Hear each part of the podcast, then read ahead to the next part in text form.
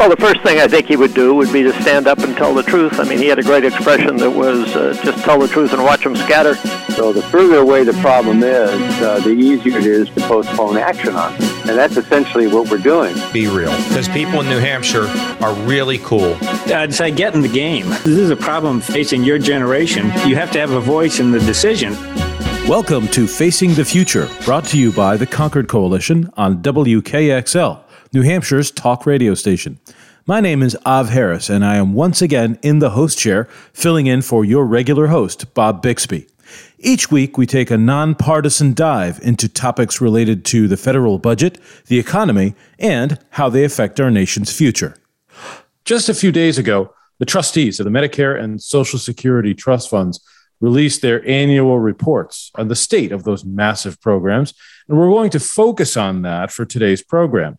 We'll get a deeper understanding of what's in those reports and what it means for us, those of us who pay into Social Security and Medicare, as well as present and future beneficiaries of these key social safety net programs. Joining me today to help unpack all of this is Concord Coalition Executive Director and your regular host, Bob Bixby as well as our chief economist, Steve Robinson, and policy director, Tori Gorman. All right, Bob, let's start with you. We at the Concord Coalition put out a statement when the Social Security and Medicare trustees reports were released. And that statement said that these reports show that we're creeping towards a fiscal cliff. And I quote, the reports sound a blaring alarm. So, Bob, here's your chance to sound that alarm. What is that cliff and what do we need to know? I guess there are really two cliffs, one for Medicare and one for Social Security. And what we were trying to get at in that statement and the blaring alarm is that both programs are headed for trust fund insolvency in the relatively near future. With Medicare, it's a little bit more urgent. The trustees say that the Medicare Part A trust fund, which pays for hospital care, is uh, scheduled to become insolvent in 2028. And uh, for Social Security, they say that the trust fund insolvency date for the main trust fund, which is the retirement uh, trust fund, would be uh, 2034.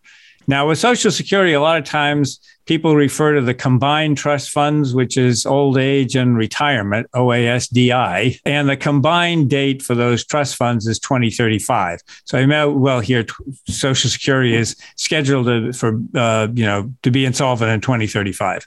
So the main point of that, and that's not very far away. So, uh, and of course, Medicare is much closer. So the the cliff is really that what what happens if these trust funds go solvent? I mean, that's that's the cliff. And basically, what happens is that the programs would not be able to cover their full expenses. So with Social Security, the trustees say it would only be able to cover uh, 80% of the promised benefits by 2035.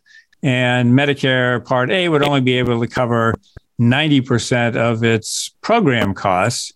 And, uh, you know, just to, to put a point on that, particularly on Social Security, if you are, say, born in 1968, uh, you're you, you've got the lucky number and the I don't know if it's lucky number, but you know you're you're scheduled to to to be eligible for full re- retirement benefits in 2035.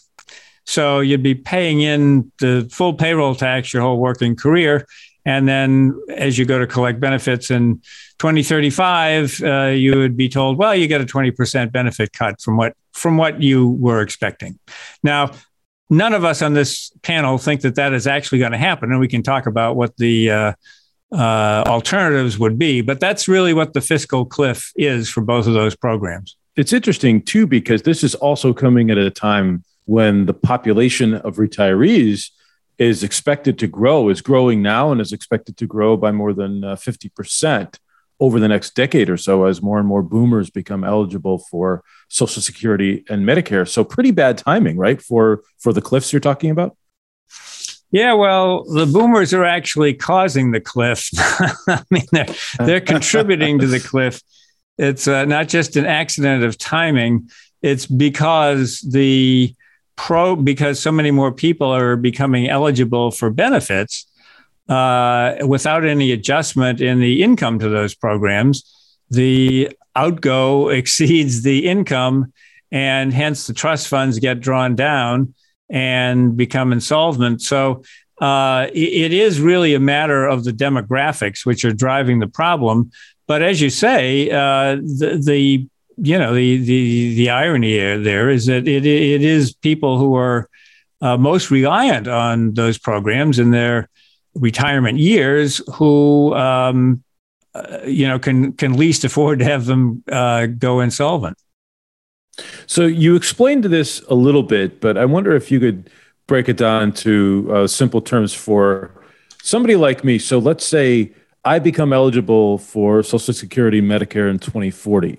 You're not saying Medicare is just going to be gone in 2028 if Congress doesn't do something, or that Social Security is going to be gone by 2035 if Congress doesn't do something. But what does it mean? What, what could it mean for somebody like me who may think that these programs aren't going to be around uh, when I hit retirement and I better be making alternative plans?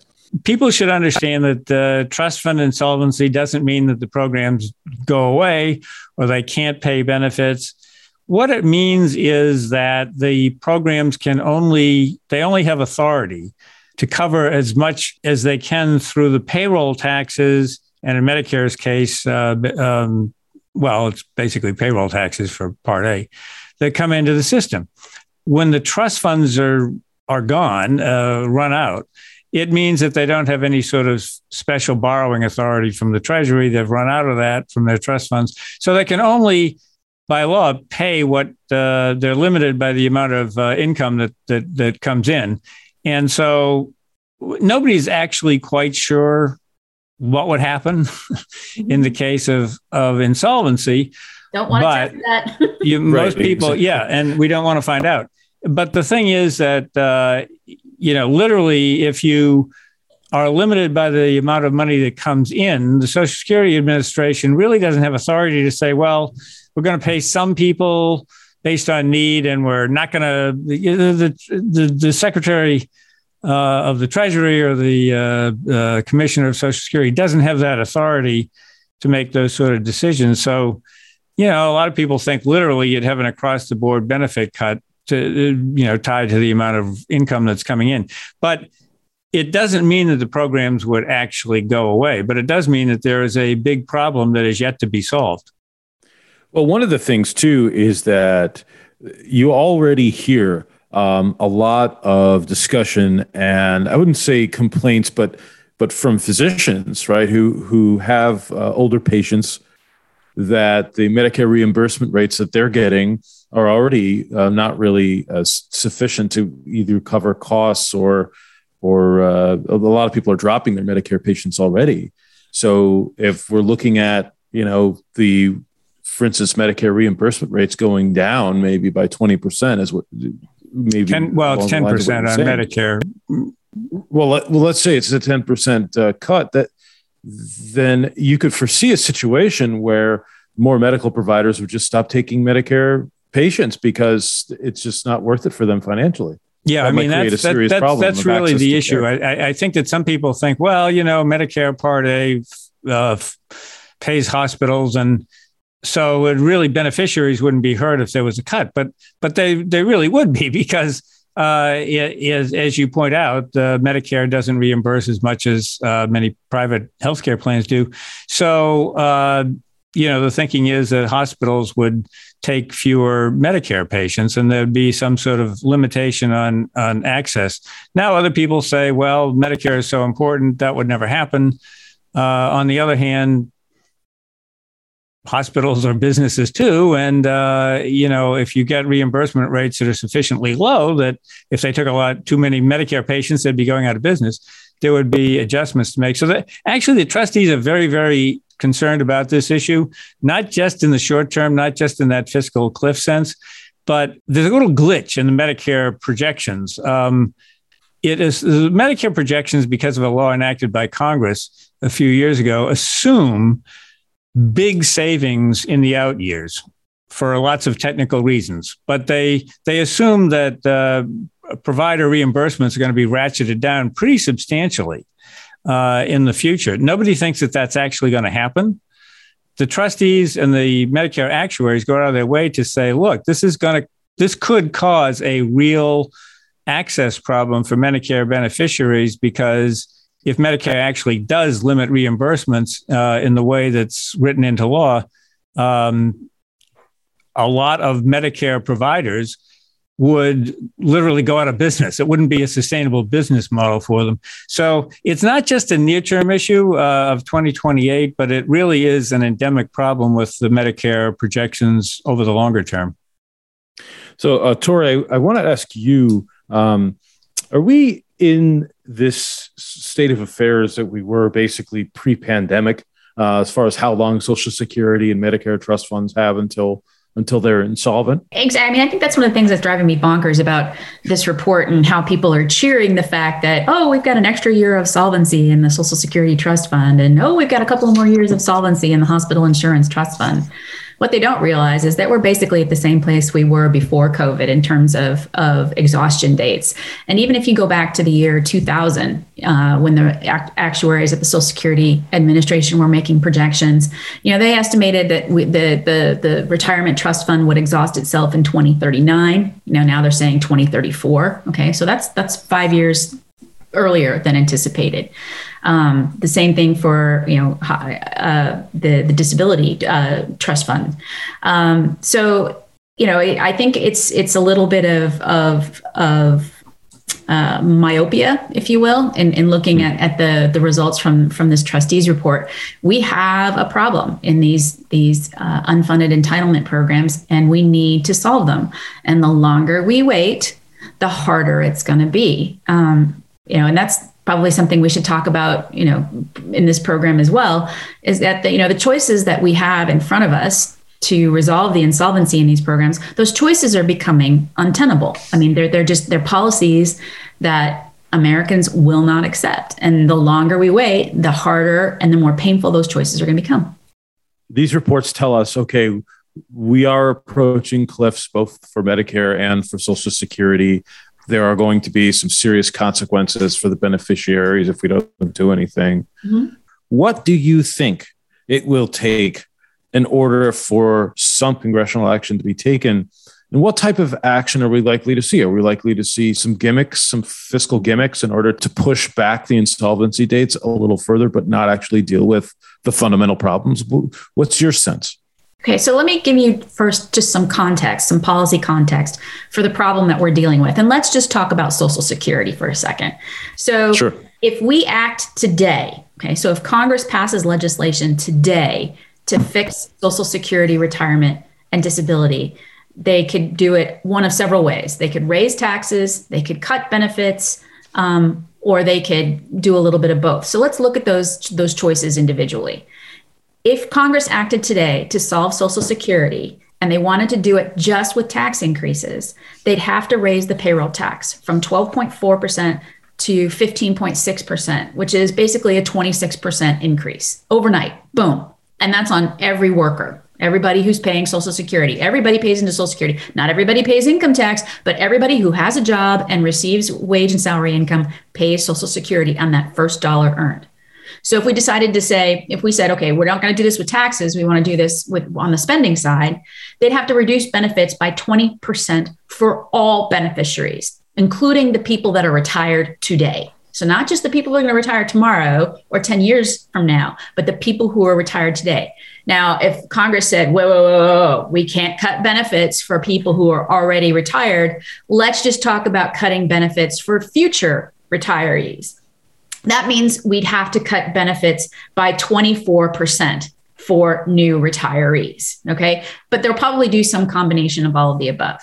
Now, if we wait, okay, if we wait like we did in, in 1984, we waited until a few months before the Social Security Trust Fund is, is exhausted. So in this case, if we did this in 2035, the payroll tax would have to increase by 33%. Okay. A one third increase in the payroll tax versus 26% if we do it today. We'd have to cut benefits, or we'd have to cut benefits by 25% for everybody. 25% for everybody. And if we decided that we just wanted to cut benefits for future retirees, if we didn't want to do the tax increase, if we didn't want to cut benefits for existing retirees, and we just wanted to cut benefits for future retirees, we could we'd have to cut all of their benefits. In other words, we'd have to eliminate benefits 100%, no more Social Security benefits for future beneficiaries if we wait until 2035 and decide that we want to solve this problem on the backs of future retirees. There just simply isn't enough money in that cohort, those cohorts, to solve the 75 year actuarial problem. So, in, in a sense, we've already waited so long that we can't fix the 75 year actuarial deficit in the in this social security program we're going to have to be satisfied with incremental solutions many times over the course of 75 years to get this program back on track so, Steve, I, I want to ask you a question, uh, which is interesting because uh, you actually worked over at the Social Security Administration for a little bit. So, you have a, a, a perspective that's that's uh, different and uh, and more close up than a lot of people. One of the things that's interesting about these reports that have come out is that this is now year seven that there have been no public trustees serving at uh, either Social Security or Medicare trust funds um, which is a bit troubling and, and, to some degree shows how partisan conflict is getting in the way of public oversight of these critical programs. Um, both of these programs are great contributors to our national debt as well. So, can you talk about the role of the trustees and why it's important to have those public trustees in place? Yeah, sure. So, um, under current law, there are actually six trustees. There are four trustees who are members of the administration. You have the Secretary of Treasury, you have the Secretary of Labor, you have the Secretary of Health and Human Services, and then you have the Commissioner of Social Security.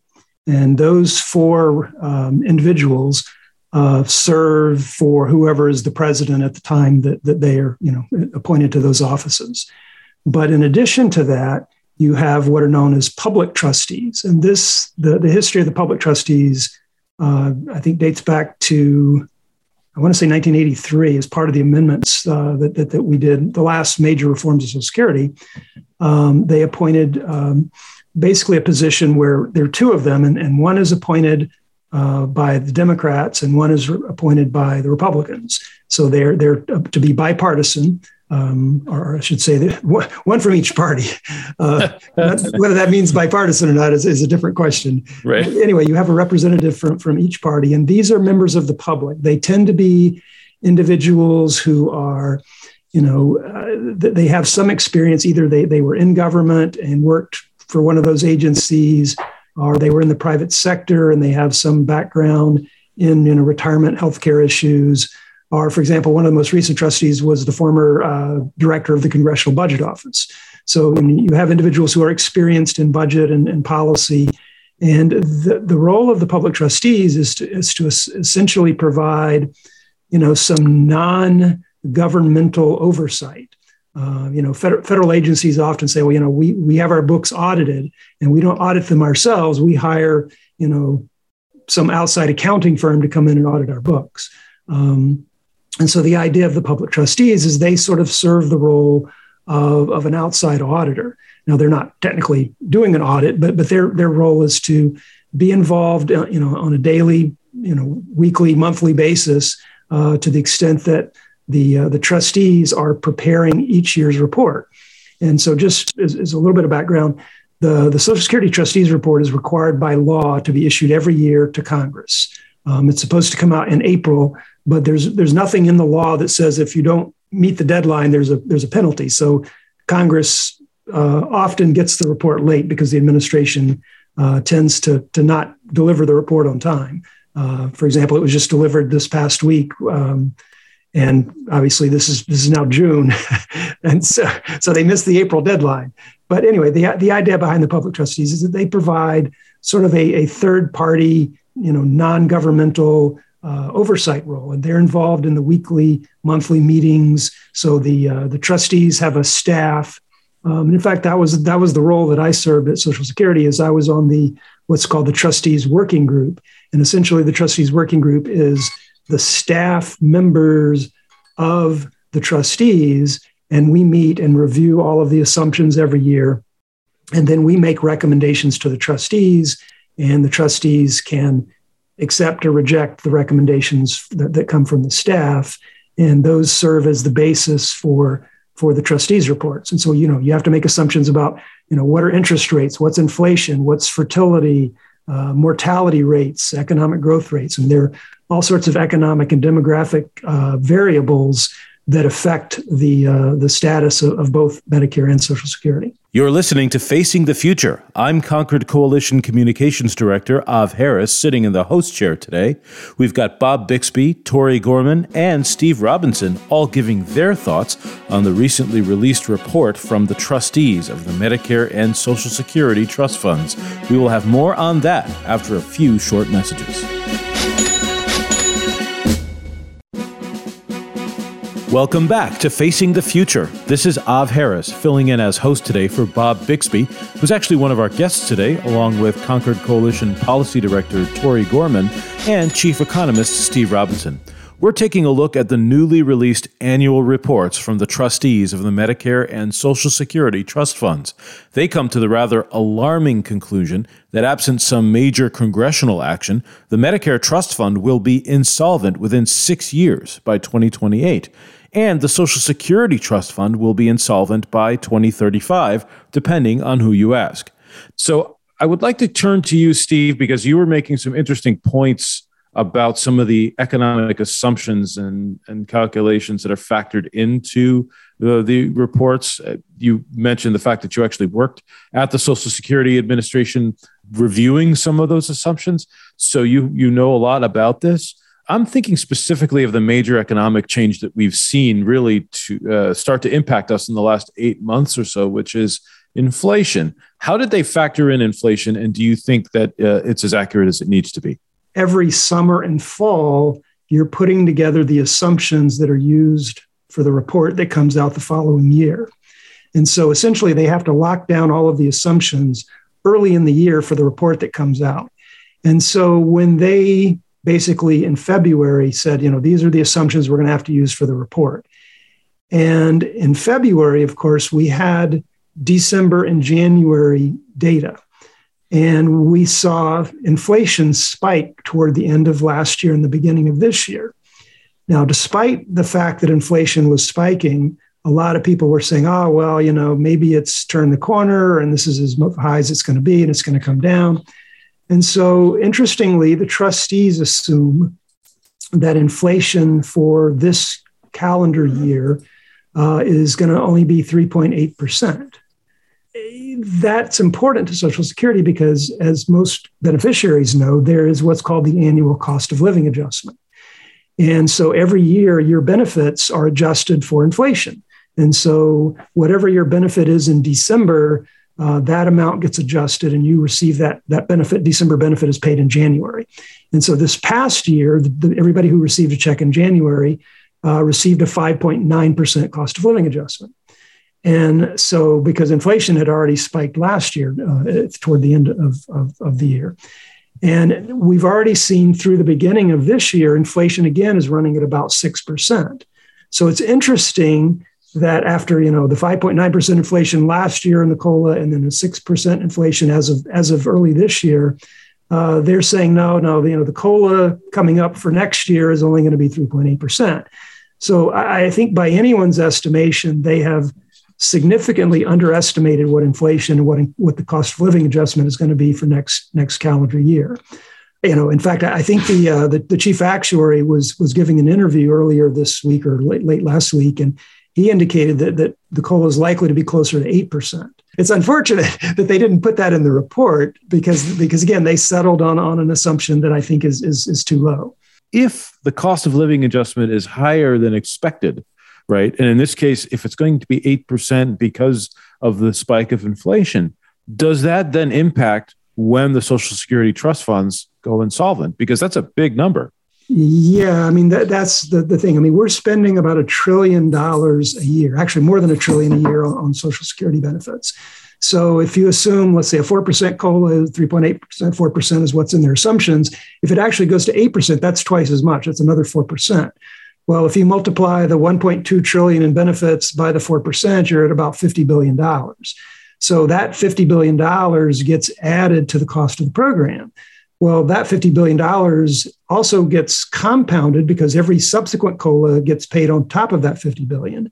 Now, obviously, the COLA only goes to people who are currently collecting, and people who are currently collecting, you know, are, are the elderly and the disabled, and they will over time die off and be replaced by new beneficiaries who didn't receive the COLA. But you know, you sort of calculate what's the compounding effect of that $50 billion offset by the fact that not everybody is going to live for the next, you know, 10, 15 years.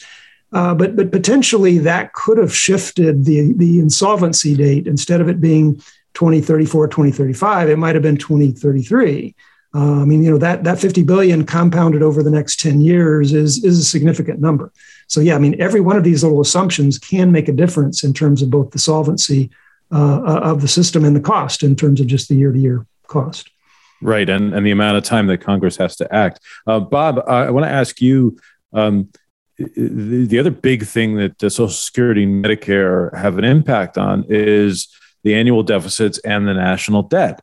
Um, so, so what does all this mean for for our growing national debt and and for the impact on the year to year deficits? Well, I think it's important to remember that Social Security and Medicare despite having dedicated trust funds, do not pay for themselves, quote unquote. In Medicare, in particular, you have payroll taxes and premiums and taxation of benefits that that uh, pay for the program, but um, th- they're not designed to cover the full cost. In Medicare Part B, we talked about Part A in the trust fund before. Part B, which is covers physician office visits and and also um, prescription drugs. Uh, part B and Part D. That's designed to be largely funded by general revenues from the federal budget. So a large portion of Medicare is general revenue finance by design. The uh, income is only designed to cover about 25% of the program cost with Medicare Part A and with Social Security, what's happening now is that they're running large cash deficits, which means that their income, their payroll taxes are not sufficient to pay the benefits. Uh, and th- that's been true for some time with Social Security since I think 2010. Uh, with uh, Medicare, it's sort of been on and off uh, the last couple of years.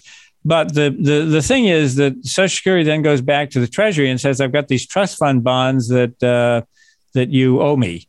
And so the Treasury Secretary has to make good on those bonds, but the Treasury Secretary needs to get the money from somewhere, which means uh, you know selling bonds to the public, which increases the it, as it decreases the debt held to the trust fund, it increases the debt held by the public.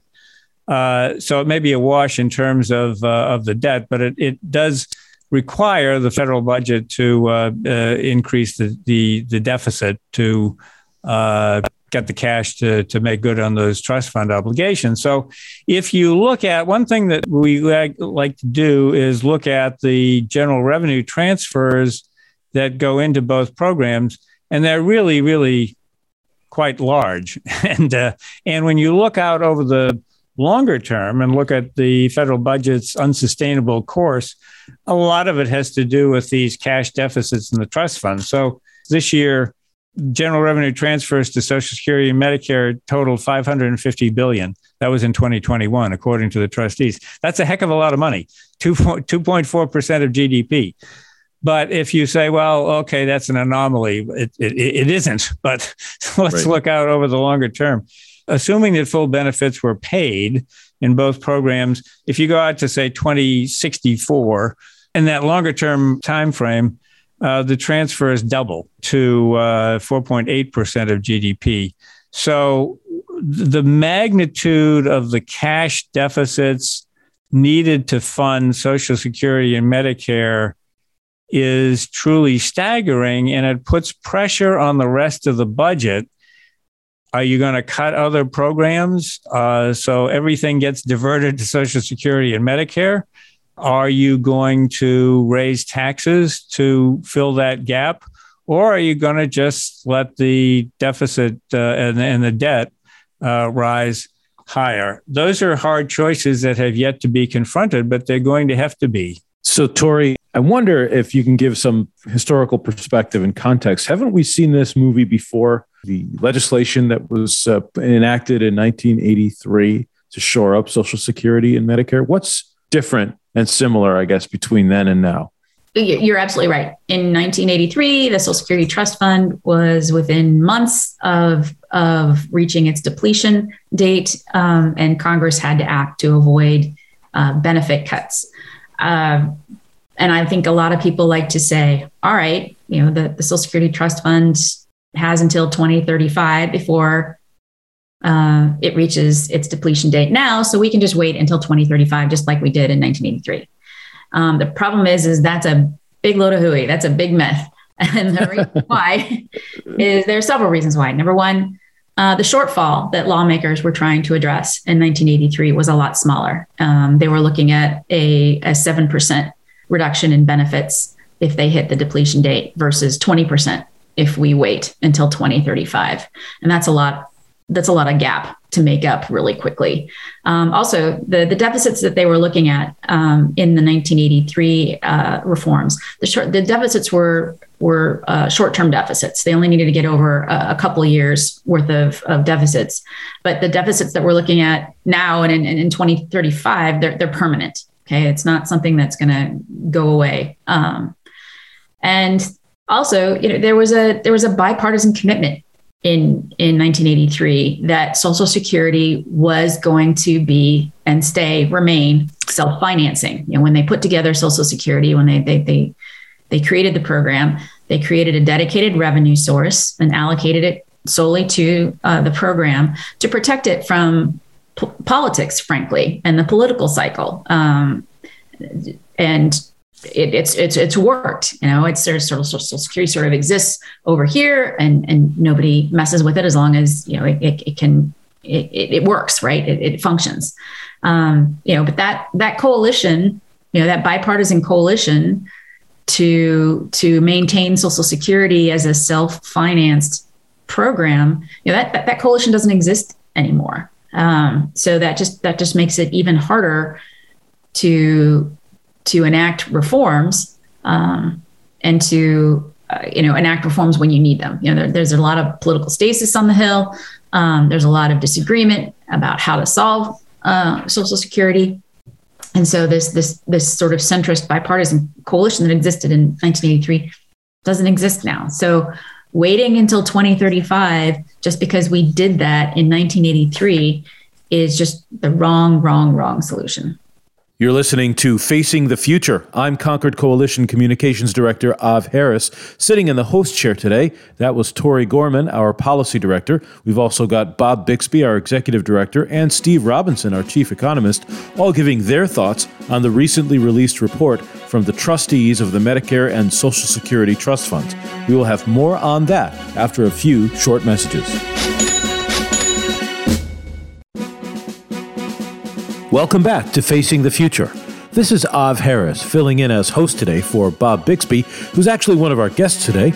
We're talking about the latest reports from the Medicare and Social Security trust funds that have been recently released. And they paint a rather alarming picture of trust funds that will go insolvent. For Medicare, that's 2028, and for Social Security by perhaps 2035, depending on who you ask. That's not so far away. That will happen if Congress doesn't do something. Now, we've been talking about this today, not only with Bob Bixby, but with Concord Coalition Policy Director Tori Gorman and our Chief Economist, Steve Robinson. And one of the things we've been talking about, Bob, I'd love to have you pick up on this, is that, uh, as Tori said, big tax hikes might help solve this problem, or some pretty major benefit cuts might help solve this problem. But I think we would all agree that those solutions are really unpalatable politically. So, what else can Congress do? What other tricks do they have up their sleeve to try? Well, I think the default mechanism, the the default mechanism, which I'm afraid we're we're creeping towards, just as we're creeping towards the cliff, is that Congress can simply create authority for the two trust funds. Uh, it can credit bonds, tre- special treasury bonds, to both trust funds hence giving the trust funds authority to keep spending. Uh, and if if there's you know, uh, politicians who are faced with the choice of uh, a, a sudden benefit cut, a sudden tax hike, or do we want to simply credit more spending authority to trust funds? They're going to take that easy approach uh, anytime. And in fact, there's precedent for it uh, the way they've handled the Highway Trust Fund. The Highway Trust Fund has routinely come up short. And in recent years, you know, Congress has refused to raise the gas tax. They don't want to cut highway spending. In fact, they want to increase it. So what they have done is uh, just credit the Highway Trust Fund with more Treasury bonds but it undermines completely the idea of having a trust fund. And this is the this is the real problem. And a lot of folks that are, you know, social insurance experts are very concerned about this because the idea of Social Security has always been that you pay in and you get something out based on what you paid in, and it's a contributory program. Mm-hmm. And if all you're going to do is credit general revenues to the program. Well, why not just make it a general revenue program? And then why not make it more of a means tested program? So while Congress, in its failure to act, is actually subtly subverting the whole the whole nature concept of uh, of these trust funds. Steve, I want to ask you what other kinds of kind of revenue and fiscal gimmicks uh, can Congress employ in order to try to avoid uh, insolvency, but also to try to avoid making some difficult choices. That what, what should be a, be on the lookout for? Well, I mean, there there there actually is is one sort of gimmick that that exists currently. Um, when Social Security was created, uh, they they they established a trust fund, and they said that the trust fund would earn a three percent interest rate. Uh, 3% doesn't sound like a much, but that was back in 19, 1935 when they enacted Social Security. So the trust fund started collecting taxes in 37 and they started paying benefits in 1940. And so the initial trust fund was earning a 3% interest rate. Now, over time, since the 1940s, interest rates have risen. And of course, you know, the government borrows money at an interest rate. And of course, the government has you know they have bills and notes and bonds. They have different versions of securities and each of them have different maturities. They have you know one month bond uh, one month bills t bills three month t bills and obviously short term uh, interest rates are lower and a 30 year bond may be paying you know two or three percent and a three month bond may be paying you know half or one percent so there's a, there's a difference there in the interest rate and so one of the things they did for social security was they said that the the um, the, the government securities held by the trust fund will earn the interest on all the average interest rate on all government securities that are outstanding that have a maturity of four or more years. So, in other words, even though the government borrows probably a half of the money the government borrows is, is short term, less than four years, uh, the trust fund gets the higher interest rate of, of whatever the rate is on maturities of more than four years. So there's a bit of a subsidy there where the government may be borrowing short term at a low interest rate, but the trust fund is going to earn a higher interest rate on a longer term maturity. Now, that's not a huge subsidy, but, but it is, in fact, a, a bit of a subsidy. Um, the other thing is, as Bob mentioned earlier, you know, there, there is a precedent where co- Congress has simply credited the trust fund with general revenues. Now, they, they've done it two times of, of some distinction.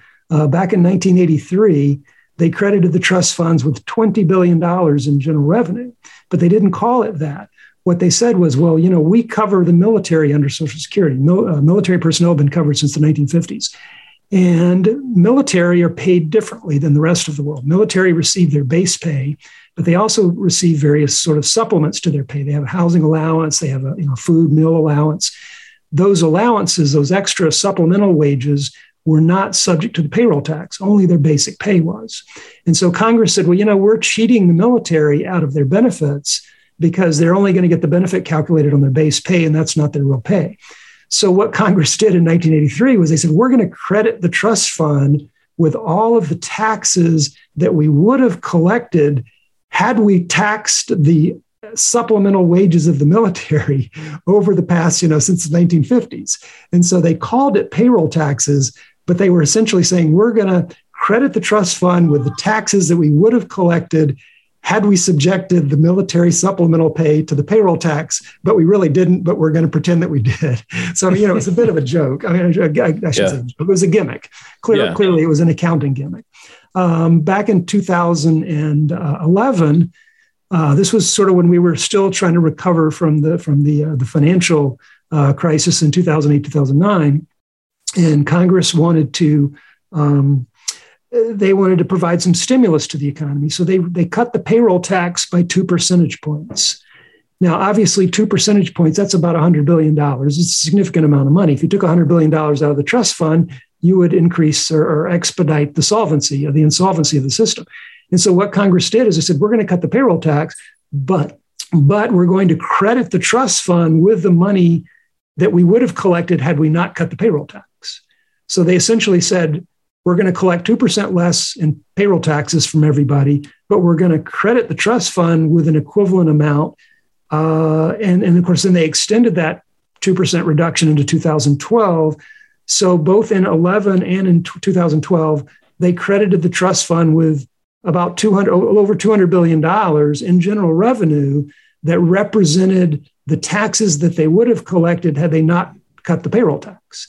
So you know clearly there are some precedents where you know congress has not been exactly pure in maintaining the pay as you go uh, self-financing uh, nature of the system that, that, that, it was you know initially started started as so you know, I, I, am a little worried that when push comes to shove, Congress may get creative uh, and simply credit the trust fund with additional interest or additional general revenue. They may create some pretense by which they do this, but clearly it, it is a violation of sort of the original intent of, of a intent, payroll tax finance system.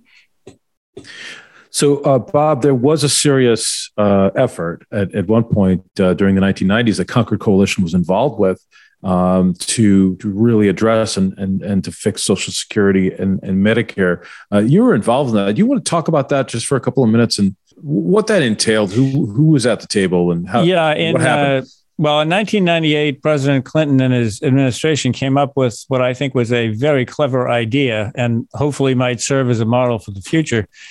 They wanted to to do a Social Security reform plan and they said, let's have national forums, a national dialogue on this. The president would agree to take part to draw attention.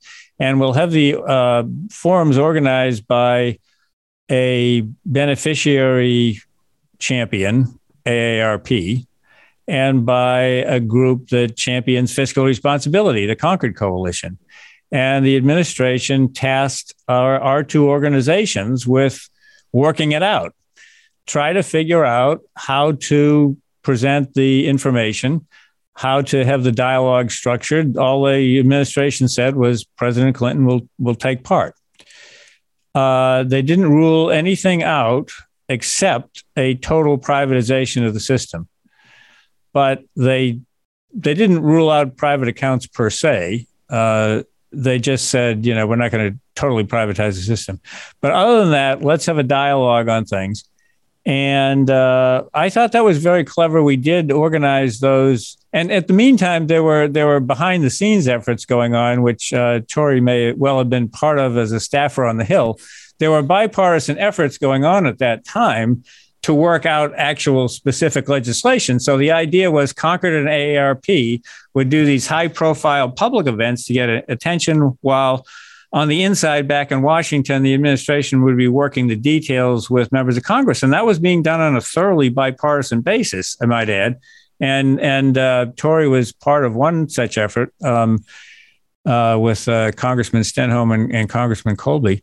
And uh, um, the upshot was it was moving along very well until President Clinton got into trouble uh, the political support that President Clinton would need for impeachment from the entire Democratic Party put a uh, an end to the sort of bipartisan cooperation that you needed to do something very very politically difficult like social security reform.